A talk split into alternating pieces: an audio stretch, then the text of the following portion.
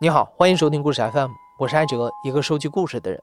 在这里，我们用你的声音讲述你的故事。每周一、三、五，咱们不见不散。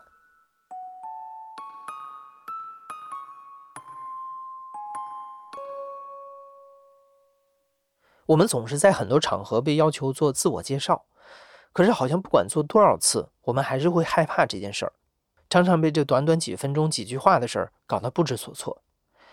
或许是因为我们的身份、标签、经历总是在更新，或许是因为要认识自己远比我们想象中复杂。但慢慢的，好像总有一些标签会沉淀下来，成为人生的注脚。比如今天的讲述人郑在欢，他拥有很多身份：作家、九零后，出生在河南驻马店乡村的留守儿童。但给郑在欢留下最深烙印的标签是没娘的孩子。把他养大的奶奶在给外人介绍郑在欢的时候，说的第一句话总是：“这是个没娘的孩子，这孩子命苦。”郑在欢在这个身份的笼罩下长大，经历了常人难以想象的残酷青春。直到二十三岁，他用小说的形式写起自己、介绍自己的时候，写下的标题也是“没娘的孩子”。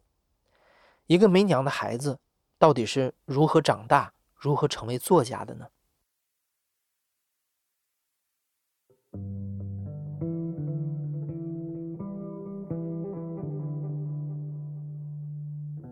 我母亲去世的时候，我才七个月大，我奶奶就把我给带大，等于说我从小认识的第一个人是我奶奶。十一岁之前，我爸基本上没给过钱。我印象最深的是，我九岁的时候还是十岁的时候，交学费一直交不起，就是我爸不给钱，然后那时候我爷爷和我奶奶就没钱。我呢交不了这个学费呢，我就不去学校，我就在家生气，在家哭。但是我小时候上第一年的学费是我爸给的，因为我上学已经够晚了，虚岁九岁，周岁八岁。那时候人家比我小的都上学了，我就老问我奶啥时候上学，我奶就就问我爸说你还让不让这孩子上学？让的话你就给他出个学费，然后我爸就给拿了学费。第二学期再交学费，他就不给了，就拖了。其实就是不操心这孩子嘛，就是觉得这孩子我奶奶带着，他能不管就不管。因为我看到他的人，他是一个好人呀，他是一个和颜悦色的人呀，而且他这个人又有魅力，他讲故事讲那些书里的故事讲的都特别好，我是崇拜他的。我只是委屈而已，我委屈的是他。没有多关心我。那时候我父亲一直在广州讨生活，我母亲没死两年吧，他就娶了我继母，然后我继母肯定是不愿意管我的嘛，所以他们两个就在广州。他们回来有时候见了我，给我几块钱或者给我一块糖，平常也不会联系我，就是他们回来也不会接我回家跟他们住。基本上我十一岁回家之前吧，我对他们的印象就没有几段记忆。我继母就经常从她嫁过来，她就经常摔东西、打架，甚至骂呀什么。知道情况的人都知道，她的脾气又暴躁又打小孩儿。我奶也老告诉我，我后妈这个人不太好，就是提前给我打预防针这种感觉。提前说你以后你回家了一定要听话，一定。不能跟他拧。很小的时候，就是我大概有个七八岁的样子，我弟就四五岁，他从外边回来，抱着我弟，在我奶奶家门口玩这小孩可能就在他怀里闹或者怎么着，他就直接扔墙上了，把他就就把孩子给扔墙上了，然后孩子就是从墙上掉下来，这脸就蹭掉一块皮嘛。我当时看了就有点恐怖。还有一次。我是见他把他扔到粪池里了，然后扔扔进去又捞上来。但是我想那是他咎由自取，可能是我弟不太听话，因为小时候就说我弟不太听话。我说我那么听话，我是一个很好的孩子，我肯定不会被这么对待吧。我是回到家之后跟我弟一起生活了，我才能感受到差距嘛。我们俩一起上学之后，我弟每天零花钱是一块钱或者两块钱。我从来都没有过。跟我弟完全不一样，他是特权阶层，我像个帮佣。十一岁为什么回去呢？就因为我继母生了我妹妹，他想让我回去，是想让我回去带我这妹妹。他觉得我十一岁能干活了，他又不想干，所以他对我的要求就是干活。那我就是把活给干好呗，各种活就是我都能很快的学会，比如说洗衣服、刷鞋、扫地、烧火、做饭，包括庄稼地里的活带孩子。十四岁的秋天，虚岁十四岁哈，正是收玉米的时候。因为我每天回家，放学回家要在田里拔草。那天我拔到晚上七点多吧，天擦黑了，反正我回家路上没有一个人了。不知道为啥，我心情特别开心，走在路上还在唱那个“蓝天大道，白云在飞，共和国女兵军中结妹”，我唱了一路，特别开心，还迈着正步往家走呢。刚回家，我就发现他很不对付的站在门口看着我，一回去就让我跪那儿了，就开始打我，打完我才说是我为什么尿到碗里，尿到喂鸡的碗里。因为我弟去我屋的时候不小心踩翻那个碗，他又闻是有尿味儿，然后他就因为这个事儿把我打的不行，他就说你是不是气我们，故意气我，你是不是觉得我让你干活你心里不忿儿？那人就是用竹竿打嘛，而且是在院子里打，在院子打活动范围大，但是会更残酷，竹竿最后都打没了。我的邻居在我们隔壁求情嘛，说：“哎呀，不至于，不至于，不至于。”我的感觉是更丢脸了。第二天去上学，我们那个同学呀，在楼道的时候突然来搂我，一搂我，我一下弹开了，因为身上太疼了。他们就说：“你咋了？”我就说：“没事没事然后我就一个人走到没人的角落去了。我站在一个花池上。看着那花池上的蚂蚁，我吐了一口痰，把那个蚂蚁给淹死了。突然难受的不行，就是觉得这蚂蚁他妈都比我快乐多了。就因为这个，放学的时候我就没回家，我就背着书包走到没人的地方待着。然后到晚上我就找我奶奶，我奶奶见我永远都是一个步骤，见我先给我摊一锅煎饼，打两个荷包蛋 让我吃，我基本上都是哭着吃的。吃完之后，我奶奶就说。回家吧，还是回家吧，别跟他那个，你再忍几年，等你长大就行了。但是那个我再也听不进他这一套了，我说我打死都不回去。然后就在我奶奶家待了两三天嘛，待两三天，结果我爸回来了，正好因为要收庄稼了，我爸就来了，我妈就拽着我往回拽，因为那一次真的是下狠心了，我就拽一切我可拽的东西。抱着一个小树啊，或者干嘛，不愿意回去。然后，当时我肯定拗不过他嘛，就被他拽回家了。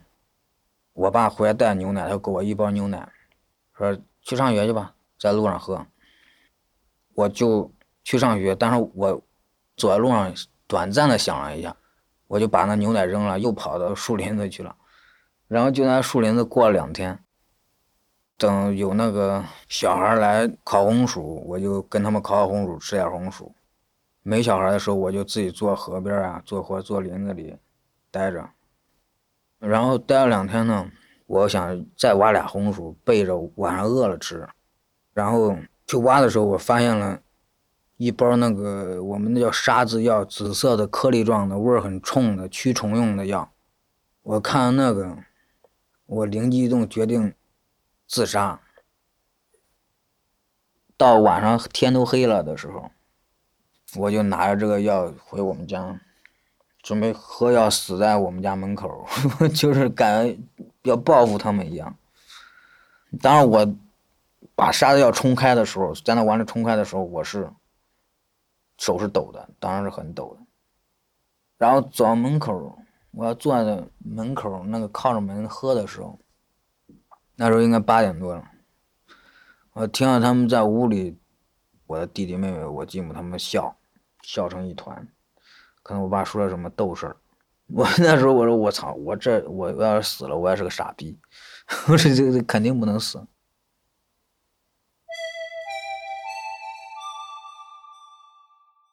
他们根本不在乎我，然后我又把碗摔在墙上就跑了。后来跑到我外公家，他就要把我送回去，我就跑了嘛，又跑了，就是各种跑。但是没想到的是，我走了一天，又走到我姥爷家村子后边了，有一口池塘，我往那一坐，坐了好一会儿才发现这有点熟啊，这地儿，就是七绕八绕又绕回去了。那算了吧，还是这地儿熟点我就在这地儿待待。然后我就每天在那口池塘那儿坐着，饿了呢，我就跑到我姥爷的镇上，一块买俩饼，然后再走回来池塘这儿吃。有一次中午我去买的时候，我就发现我舅了，然后我看到他，我特亲切。到晚上呢，我就下意识的就往我三舅家方向走，然后就在我三舅的隔着一条水沟的一个麦垛里睡。那时候就已经是秋天了嘛，就晚上有点冷，我就把麦垛挖一坑，自己睡里边，再把麦秸盖到身上。然后我记得晚上的时候，月亮特别大，特别亮。有个蛤蟆在那蹦，我就觉得我跟这蛤蟆倒差不多。蛤蟆是野生的，我也可以是野生的。我在那个麦垛里睡了两晚上，我就发现我了，然后他把我送到我姥爷那了。后来我姥爷就下定决心了嘛，说好你就在我这儿待着，我去跟你爸说，甚至还要拉上我们当时的大队干部做个见证，谈我的抚养钱的问题。然后我爸也没有过多的反抗，就同意了。秋天正好入学，我去我姥姥那上了五年级。到五年级的呃寒假，我姥爷那边然后就让我回来了。我奶奶他们的猜测呢是，可能是我的舅妈呀，或者说是我的舅舅他们对他管我有意见了。本来就他们孩子就多，我姥姥就要做很多孩子的饭。我姥爷就说：“我管不了你了，王婉，你回去吧。”我当场就不行了，直接就跑出去了。他说：“你干嘛？”我说：“我撒尿。”然后我跑到厕所又哭的不行了，哭够了，他给我送到公交车上，我回家。当时是我继母在家，我爸不在家。我看到他，我就跪下了，然后他拿着棍打了我一下。就打一下，他说：“现在知道谁才能真的管你了吧？”那时候我就想，我再也不跑了。回家之后，郑在欢勤勤恳恳干活，老老实实挨打，再也没有跑过。那个时候，他的四弟喜子已经出生，喜子老跟在他的身边，成了郑在欢在那个家里最为亲近的人。然而，一场意外。彻底打碎了这难得的温情。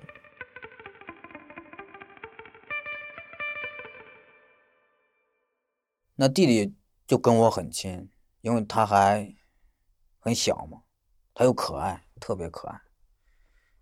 他又叫双喜，我们都叫喜子，我叫欢子，就感觉我俩是一对儿，感情挺深的，我就挺喜很喜欢他。结果都是就是那一年，我上中学十六岁的时候。他就掉水里淹死了，就是因为他跟我继母在一起的时候，他捡到一个癞蛤蟆，我继母就说：“你给他扔了，给他扔水里，给他扔水里。”他那时候大概三岁，他拿着那个蛤蟆扔到水里，结果自己也掉进去。然后因为这个，我们当时都特别恨他，就特别恨我继母。但是我爸回来也没有太发火，反而是他要死要活的到处去干嘛。但是就因为这，我心里其实就觉得他不配活着。然后大概过了一个多月吧，一个多月他其实已经恢复正常了，他也不太伤心。他让我回家中午吃饭，说你不要在学校吃了，要花钱。我中午回家吃饭，他没有做，碗还在盆里。我就去很生气的洗碗，因为中午回来吃饭时间本来就不够。洗碗的时候，我可能就重了一点，把那个碗摔的，也不是摔，可能就落在盆里了，发出响声来了。他过来就打了我一巴掌，他说：“你生什么气啊？你较什么劲啊？”那个时候我就突然掩饰不住的愤怒，跟他大吵大骂，骂的歇斯底里，从屋里骂到外边，然后所有邻居都来看。我爸要出来控制我，但是我就不让他控制，我就边骂边跑，边骂边跑。最后我爸追我嘛，我就跑了。跑了之后，我就住在我同学家，住了大概一个礼拜。然后我爸和我继母又要去广州了，他们就让人带话给我说：“你要再不回来的话，我们就把你的桌子搬回来，不让你上学了。”但是他们过两天他们就走了。他们走了之后，因为上学那时候也不用交学费了，我又又上了一学期。到过年的时候。需要交六十块钱，不知道什么费用，然后打电话，他不给。这时候辍学的人就辍学成风了，就成潮了。从最早我刚入学的时候，一年级十个班，到我们那过年的时候辍学，大概最后一年级也就剩三四个班了，辍了一半还多，大家都走了，就是都到十五六都可以走了。因为我要去打工的时候个子太矮，去不了广州那种大厂、东莞那种大厂，然后我就只能选择跟我堂姐去河北这个地方。他们是做箱包，雇的大多都是童工，或者说是身有残疾的。我们那有哑巴、有瘸子、有瞎了一只眼的，要么就是年纪特别小的，能在那干的人也是可能是只能在那干的人。我当时形容自己就是逃离了狼窝，又掉进了火坑，逃离了一个糟的地方，落到了一个更糟的地方嘛。因为我在家再干活也没有一天干十个小时，但是我在这儿干活是不间断，一天至少十几个小时。但是当时基本上大环境都是这样，就是当时那个镇应该没有低于十二个小时的工作时间，那个整个生态决定。最严重的一次是我们连续加了一个礼拜的班，你的感官都失灵了，你的精神都紊乱了。加到第几天的时候，加到凌晨四五点、三四点的时候，老板的亲妹妹在踩缝纫机就哭出来了，困得纷纷点头。老板来到我做质检的屋子，那时候我也在睡，老板拍拍我，我当时就要骂人，那是生理反应。就是看到他的那种面目可憎，或者说自己的委屈到达顶点了，但是看到他的脸你也骂不出来。当时我也是接受这种生活的，然后我就突然说了一句：“我想回家。”我说，然后老板就说：“你睡吧。”然后我当时我想，我怎么会说我想回家呢？我根本不可能回家，就是。相比回家，我肯定是更愿意待在这儿。但是那一刻，就是你又不能表达愤怒，又不能表达委屈，你最后的后盾，最后的一句话居然是“我想回家”。零六零七两年在河北，早上我们是六点半起床，七点上班，晚上是十一点半下班，然后洗漱一下就十二点了。十二点，大家基本上都在看武侠小说或者听录音机。对于我来讲，刚去的前半年，我肯定是天天在看书和听广播的。后来我决定写东西，放弃了听广播和看书。我买了十本算术本，就是很便宜，一一两毛钱一本的那种，纸特薄，就是一晚上大概能写三四页吧。你十多本都写完了，然后那个东西我现在还存着。主要是你必须得有除了干活之外的生活呀，不然的话你就跟机器一样了呀。你不能就是干活、睡觉、吃饭，没有别的事儿。不管是看书也好，还是听广播也好，还是写作也好，它都是你除干活之外的一个生活。比如说我十一点半或者十二点躺在床上写到一点多、两点。写一个多小时或者一个小时，那也是写东西能让我得到这种生活的质感的享受的东西。然后还有一个，它纯粹就是表达的快乐。我遭遇过这些，我经历过这些，我想让大家知道。我想鸣不平，我想展示，我想揭露，我想 让大家知道这这种苦难，或者说还有一种你的要实现的抱负在后面追着你的这种紧迫和畅快啊，因为你会想，这个写完得多震惊啊，就是世界得为之震动嘛。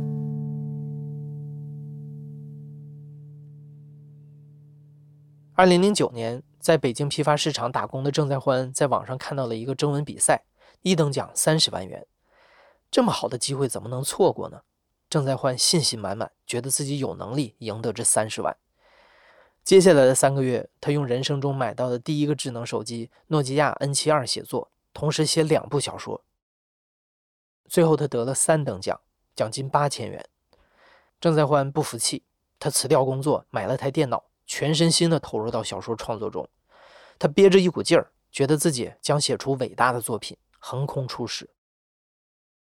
我当时从一零年在家写作，都不工作，只在家写东西，从一零年写到一三年，我写了三年，也没发过什么东西，也没交过什么朋友，也不怎么出门，每天就是和我当时的女朋友在一起，只有她觉得我写的好。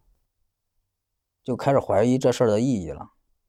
这时候我写了一篇驻马店里边的一篇叫《红星》，当时投了一个非虚构发非虚构的那个新媒体，他们给我发了，还给发了五百还是几百的稿费。我说那我这种故事可太多了，我说要不然多写点，一篇就挣个五百，挣个八百也挺好的。就是没怎么间断，然后把第一部分《病人列传》给写完了。下半年的时候，我又写了一下我奶奶，然后就把我们家的人也都顺着写了一遍。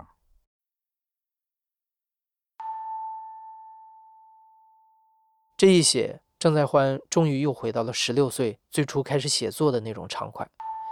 他忘掉了这三年待在家里拼命看来的文学理论，他想去他妈的文学，我就写我的回忆。于是，郑在欢把奶奶、舅舅。姥爷、弟弟通通写了一遍，越写他越觉得好玩，直到写到自己，正在欢犹豫了。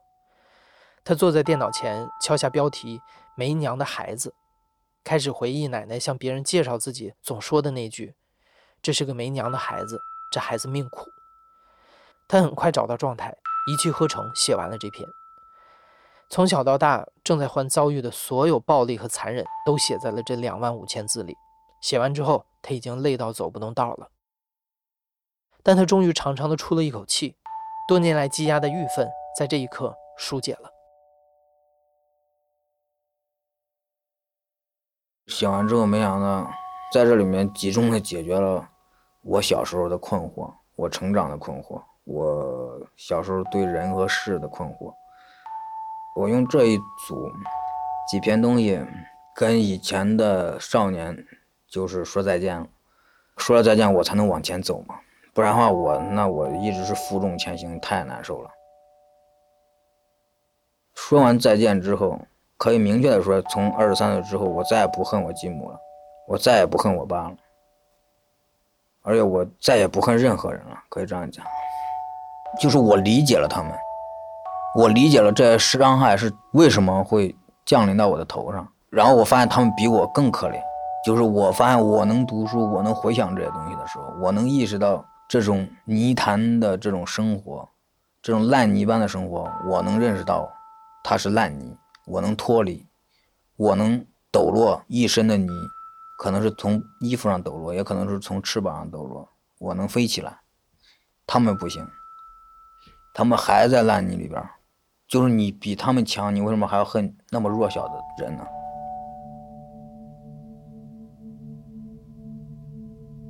然后那天我回去，我兄弟的媳妇儿跟我讲，他说：“咱爸看了你的书，哭的不行。”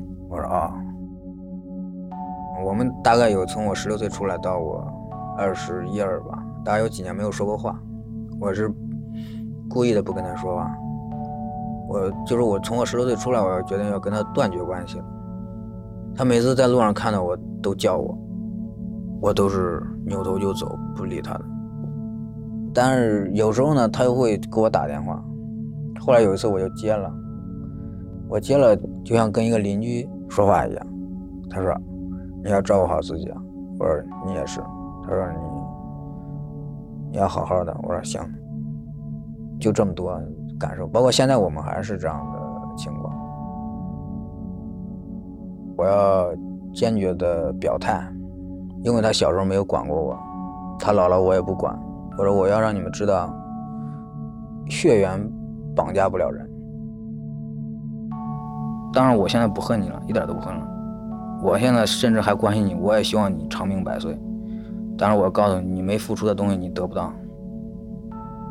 就是说我还是希望我们像两条平行的河一样流着就完了，他流他的，我流我的。